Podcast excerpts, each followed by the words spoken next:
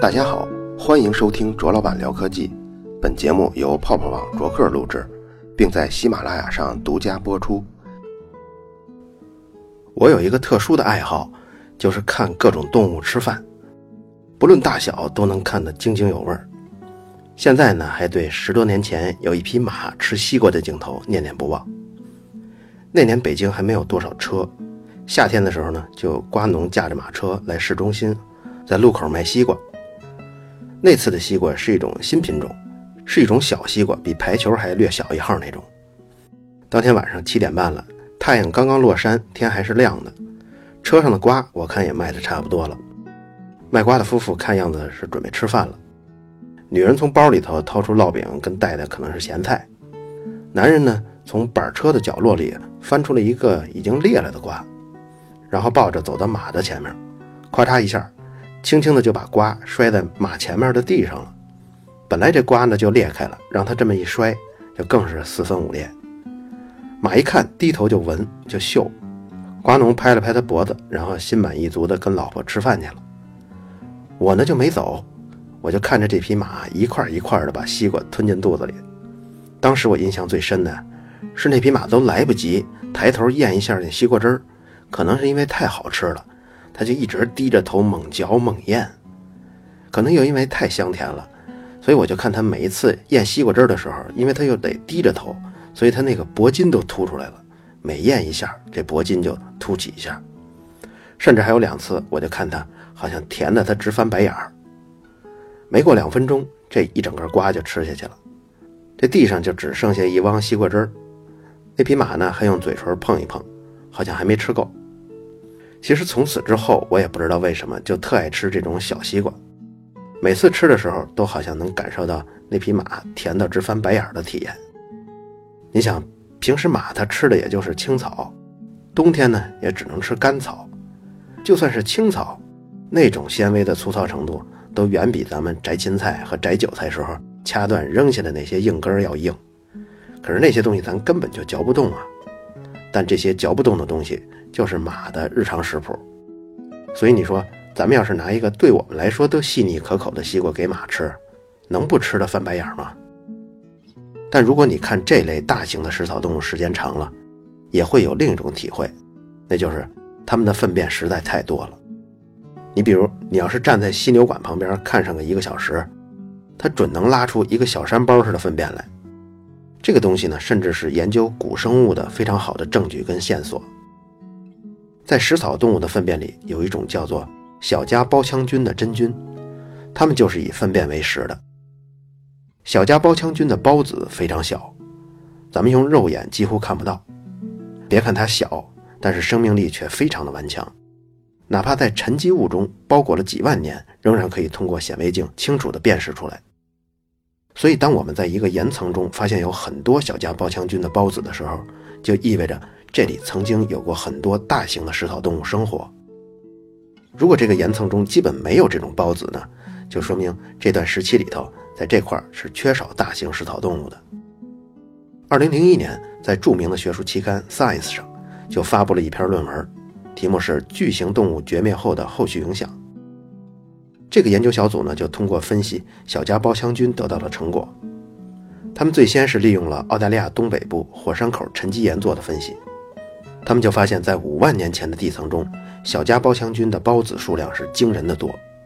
但是到了四点一万年前，这种孢子的数量突然锐减到零了。紧接着这次锐减之后，他们在更年轻的地层中就发现了大量的微小的碳颗粒。碳颗粒是什么意思呢？就说明这片区域发生了大规模的火灾。比火灾更接近现在的地层呢，又发现了后续这个区域的物种发生了根本变化，主要是植物。在五万年前，这里主要是雨林类的植物；在四点一万年后，马上变成了更适合干旱环境的，像金合欢呀这样的植物。而五万年前刚好是人类走出了非洲后第一次走进了澳大利亚的土地，所以科学家们通过这个发现得到结论：澳洲的巨型动物的绝灭是刚刚迁徙到这里的人类造成的。当然，科学界还有其他不同的观点，比如有很多科学家就认为是气候变化造成了巨型动物的绝灭，但是刚刚这个例子有力地反驳了不同的观点，因为如果是气候导致的巨型食草动物灭绝的话呢，应该是气候影响了植物，然后这种植物越来越少，于是这些动物就没得吃了，然后才能观察到动物的绝灭。所以，如果要是气候导致的绝灭呢，我们应该先在地层中发现火灾呀，就是那些碳的颗粒，然后呢，我们应该观察是雨林的植物全面变成了旱季的植物。最后呢，才能看到在地层中发现小家包腔菌突然降低为零，可事实与此完全相反。所以现在根据地层中的发现，我们有一个很好的解释，就是过度的杀戮让巨型的食草动物灭绝了。而灭绝之后，当这个区域没有了大型食草动物，森林中可燃的物质就堆积起来了，越堆越多，所以导致更频繁跟更严重的火灾发生。所以这就反过来推动了植物向更耐火、更耐旱的方向存留跟发展。持这种观点的有一个人，贾雷德·戴蒙德，他就说过：“说就我个人来说，我无法理解澳大利亚的巨型动物在几千万年的历史中，为什么经历了无数次的干旱，经历了比最近几万年更严重的寒冷跟炎热，都依然有幸存者，而偏巧就在人类进入澳大利亚后那几万年，齐刷刷的同时毙命。”连一个物种都没有例外。戴蒙德呢？可能大家没印象，但是如果说一下书名，《枪炮、病菌与钢铁》，还有《大崩溃：人类社会的明天》，还有《第三种猩猩：人类的进化及未来》这三本书呢，可能有不少人就有印象了。他是当今少数研究人类社会与文明的思想家之一。我在这儿呢，也顺带着安利一下他的书，强烈推荐。我会把这些书都放在微信公众号的补充内容里。咱们接着说，提到“过度杀戮”这个词啊，有一篇论文正好就是以这个为题的，作者是亚利桑那大学的保罗·马丁，文章题目就叫做《史前的过度杀戮》。这个文章里详细描述了曾经在一万年前灭绝的披毛犀，两点七八万年前灭绝的洞熊。后面呢，我只说说名字，不细说绝灭的时间了。它们绝灭时间基本都集中在两万年前到三百年前。这些巨兽的名字还有欧洲的原牛、爱尔兰的巨型的猎狗、北美洲的乳齿象、南美洲的大地懒，这个咱们在一百三十六期仔细说过。还有猛犸、拟驼，还有和今天棕熊身材一样大小的河狸，还有剑齿虎，还有南美的剑齿兽、雕齿兽、双门齿兽，还有澳洲的一些巨型有袋类动物，比如像西袋熊、袋狮，还有三米多高的巨型短面袋鼠。还有咱们一百三十七期说的大海雀，跟最近几百年刚刚灭绝的体型是鸵鸟二倍的有一种鸟叫恐鸟。在这个长长的名单之后，他最终得出结论：如果把灭绝的年表与人类迁徙的年表进行严密的对比的话，人类到达当地已经成为了这些巨兽消失的唯一解释。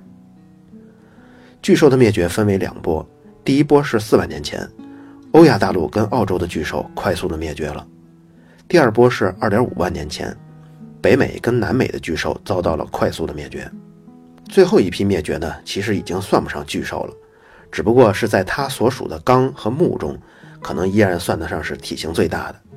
它们一直支撑到欧洲的中世纪跟文艺复兴以后。有一位古生物学家的解释，我觉得很合理。在他看来，巨型动物的灭绝其实是一个数学问题。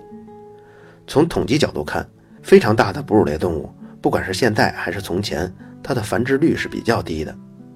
可以这么说，自从它们长得足够大只以后，从繁殖力上看，就一直生活在灭绝的边缘。比如举例来说吧，大象的怀孕期是二十二个月，到现在为止，人类仅仅观察到屈指可数的几次大象产下了双胞胎，也就是说，它们几乎每一次只生一个。而小象要想长到性成熟呢，又要经历至少十二年的时间。这几个数字摆出来以后，就大大限制了它们的繁殖速率。就算是一切风平浪静，就算是食物充足，大象的繁殖也不会快到哪儿去。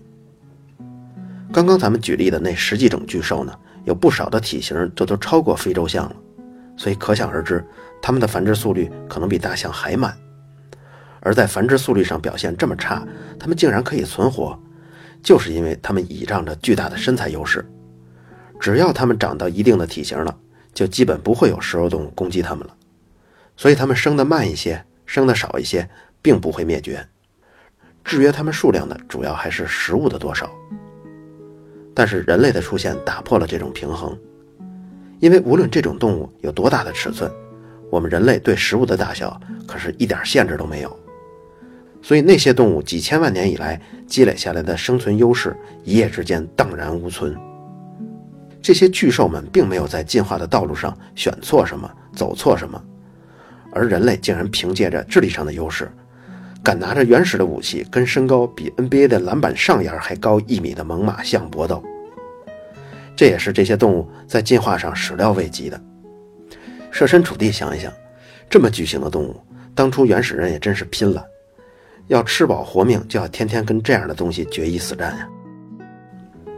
我们在一百三十二期曾经说过，如果一个物种，每年的生育率减少，或者是死亡率每年增加百分之零点二，这是个很小的数字，但是只要持续五千年的时间，就足够整个物种的灭亡了。而五千年几乎是人类半个文明的历史了，但是这放在地质时期上，这个跨度也顶多只是一瞬间就可以完成了。所以，我们人类才会对让那些物种灭绝的原因无动于衷。巨型动物面临的往往不是刚才咱们说的这种每年百分之零点二的缓缓的灭绝，而是实实在在的和人类这个物种时刻爆发的那种你死我活的斗争。于是，要灭绝一个物种根本不需要五千年。发生在我们当代就有非洲黑犀牛，它就是活生生的例子。这种动物起源于九百万年前，到了一九一零年的时候，总数还有一百多万只以上呢。随着工业化的发展，交通啊、船舶呀、运输啊都发达了。当欧洲人听说古老的东方中国人愿意花大价钱买犀牛角，所有的犀牛就都遭殃了。他们其实已经算上比较幸运了，因为作为大型的动物，能够躲过原始人类的捕杀已经实属难得了。而实际上，犀牛角的成分跟我们的指甲是差不多的，但中国文化源远流长，不光中国。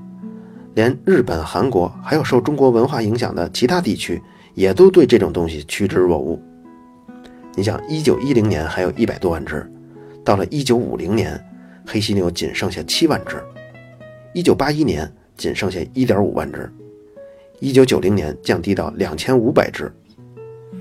而直到一九九三年，我国卫生部才迫于各方压力，把犀牛角这种疗效根本没有经过验证的所谓的神药。从中华人民共和国药典中删除，用牛角来代替了。而其实牛角跟犀牛角都不会有什么药效的。这种事儿呢，也发生在虎骨、鹿茸、熊掌、燕窝身上，这些动物也都跟着倒了大霉。非洲的黑犀牛原本是犀牛科数量最多的一种，现在几乎已经灭绝了。但还有比它更惨的，那就是苏门答腊犀牛，它们是犀牛科中体型最小的。惨就惨在，它们生活在亚洲，离中国更近，而且还长着两只脚。你说不杀它，杀谁呀？缅甸有记录，在一八几几年的时候，在东亚的森林中，苏门答腊犀牛是一种非常常见的动物，以至于开荒啊，耕地面积扩大之后，苏门答腊犀牛在很久以来都被当作是农业害兽，就像农业害虫似的。你想，都被评为害兽、害虫了。那数量一定是少不了的。森林砍伐加剧，加上有规模的捕杀，犀牛的栖息地被碎片化，数量也迅速的减少。到了1980年，还剩几百只。1984年，为了救助苏门答腊犀牛，防止它们灭绝，当时很多个国家组织了一场苏门答腊犀牛捕获繁育计划。这次计划一共捕获了四十头犀牛，两头犀牛因为捕捉中受伤严重，当时就死掉了。三只因为捕捉的时候受伤，之后感染了破伤风，没有几天也死掉了。还有四只原因不明，也在一周之后死掉了。又过了两个礼拜，有另外五头犀牛死于一种寄生虫的感染。你看，不是说好了是救助行为吗？不救助还好，这救助了四十只，三个礼拜就导致了十四只死亡。其实呢，还不止十四只呢，因为当时捕捉的四十头里。还有七头运到了美国的动物园。本来以为美国那边科技发达，条件完善，结果呢，美国人是根本不知道喂它们什么合适。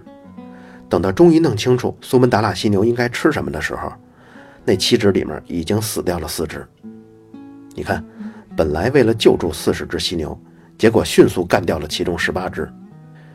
这个捕获繁育计划当时遭到了激烈的批评。当时《环保生物学》期刊上就登了一篇文章，文章题目是“帮助一个物种走向绝灭”，讽刺的就是这个计划。接下来的事情就更复杂了。美国不是还剩三只活的吗？这三只活的里，两个是雌性，一个是雄性。运到美国之后，他们就想办法让他们交配。最初呢，一只在纽约，一只在洛杉矶，还有一只在辛辛那提。你要对美国地图了解啊，你就知道，一个是住在西南，一个是住在美国的东北，还有一个住在偏东部的地区。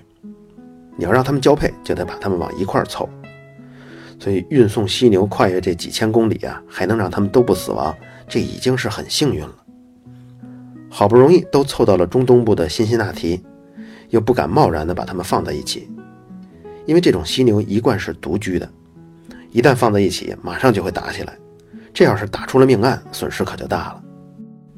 在辛辛那提对三只犀牛仔细检查以后，就发现纽约来的那头母犀牛啊，实际上已经是老奶奶的年纪了，没法生育了。幸好洛杉矶的那只雌犀牛处于生育期，所以就有希望跟公犀牛配对儿。但问题是养了好几个月，就发现那头母犀牛从不排卵，这是不是不孕不育症啊？之后又研究，就发现哦，不是，母犀牛啊，它是得得知公犀牛就在附近，然后那种气味啊，那种影响啊，就会刺激雌犀牛的体内激素水平变化，之后才会排卵。结果呢，就找机会给他们往一块凑。好在他们见面之后没有打起来，还真的交配了。但是在几年的时间里头，母犀牛一共怀了五次孕，结果次次都流产了。咱们知道，流产次数多了不是什么好事儿。连续五次流产，这第六次再怀上还能不能生，这谁都说不好。这事儿已经够棘手了，结果他们就在这个时候发现两只犀牛的眼睛都出了问题。找原因，后来就发现，原来是因为这两只犀牛在阳光下待的时间太长导致的。因为苏门答腊犀牛，它们原本生活环境是那种阴暗、潮湿的雨林，所以动物园又花了五十万美元给他们打造了一个人工的凉棚。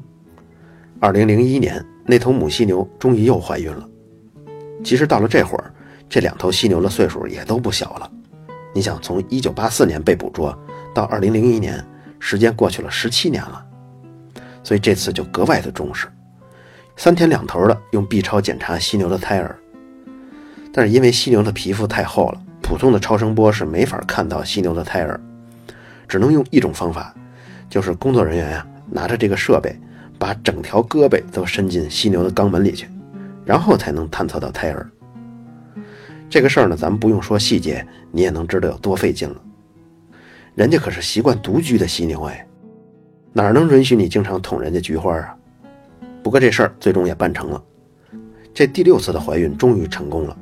成功最关键的因素就是他们在母犀牛吃的面包片里都蘸了孕酮激素，补充孕酮还真管用。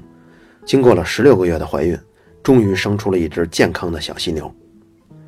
这只犀牛呢，如果再想为繁育做贡献，肯定没法留在美国了，因为在全美国只有三只，一个是他自己。另外两只是他的父母，所以等他稍微长大了一些，到了五岁的时候，又被运回了苏门答腊岛，在那里的国家公园又去交配。这两头高龄的犀牛夫妇呢，因为之前发现的流产是没有补充孕酮，所以之后改进了照顾方法，每次都补充足孕酮，所以之后他们又生了两只健康的小犀牛。而运回苏门答腊岛的那只犀牛呢，也在之后几年当上了爸爸。刚才这段故事听上去好像是一个人类靠技术跟财力挽救濒临灭绝动物的故事，但实际上这个项目进行了三十年的时间，到了今天，项目范围中的犀牛总数还不及当年捕捉的犀牛总数的一半呢。也就是到了今天，救助繁育计划从四十头救助到十几头了，而刚刚我们提到的四只新出生的犀牛，就是最近三十年以来。全世界出生的全部苏门答腊犀牛了。所以呢，苏门答腊犀牛无论是剩下五十只还是剩下五百只，其实和已经绝灭没有本质上的区别了。我们曾经在一百三十二跟一百三十三期节目中详细说了现代人的祖先是如何被发现的，尼安德特人的生存轨迹是怎样的，为什么尼安德特人、丹尼索瓦人比人类祖先早几十万年就生活在其他地区，而人类祖先一到了那儿，他们就渐渐灭绝了。其实我想。他们的灭绝呀，和那些巨兽的灭亡是一样的。那些巨兽的灭亡和现代其他动物的灭亡也会有高度的相似性。从某种意义上讲，曾经的直立人在几十万年的时间里头生活在其他大陆，这些人对周边的环境的影响，跟其他在那些大陆上生存的大型脊椎类动物是一样的。如果人类从未登上过历史舞台，那些不同种类的原始人还会继续生活在地球上，猛犸象、剑齿虎、大海雀这些动物也会继续生活在它们的周围，数量也不会减少。但自从符号、形象、语言、文字的诞生，人类可以表达信息、传递信息之后，也就拥有了改变世界的能力。而巧合的是，这也恰恰是人类毁灭自身的武器。也许微不足道的几个基因。让我们有别于尼安德特人，而这也造就了之后所有的不同。这个大绝灭系列的故事到这期就算终结了。算上一百三十二跟一百三十三期，我们持续关注了人类跟生命的话题，从很具体的某个物种的灭绝，到统计角度看所有物种的全景的灭绝，从不同观点的科学家的立场，到面积物种的公式的应用。从4.4亿年前第一次大灭绝说到了最近几千年来可以算作是人类导致的第六次大灭绝，相信大家一定收获了一些有用的知识。在这个系列的末尾，我要放一个彩蛋。你看，历史上一共有五次大灭绝，有没有某个物种躲过了所有的灾难，一直生存到今天呢？确实有，而且还不止一个。它们呢，在基因形态上基本没有太大变化。如果我们可以穿越回四亿多年前，那个时候他们在海洋里的样子跟现在是大致相同的。如果大家想看看这些幸运儿长得什么样，听众们可以在微信公众号“卓老板聊科技”中回复这期节目的编号一百四十。好了，以上就是本期卓老板聊科技，在同名的微博和微信公众号中还有其他精彩内容，期待您的关注。如果您对本期节目非常认可，也可以在收听界面的最下方为我打赏。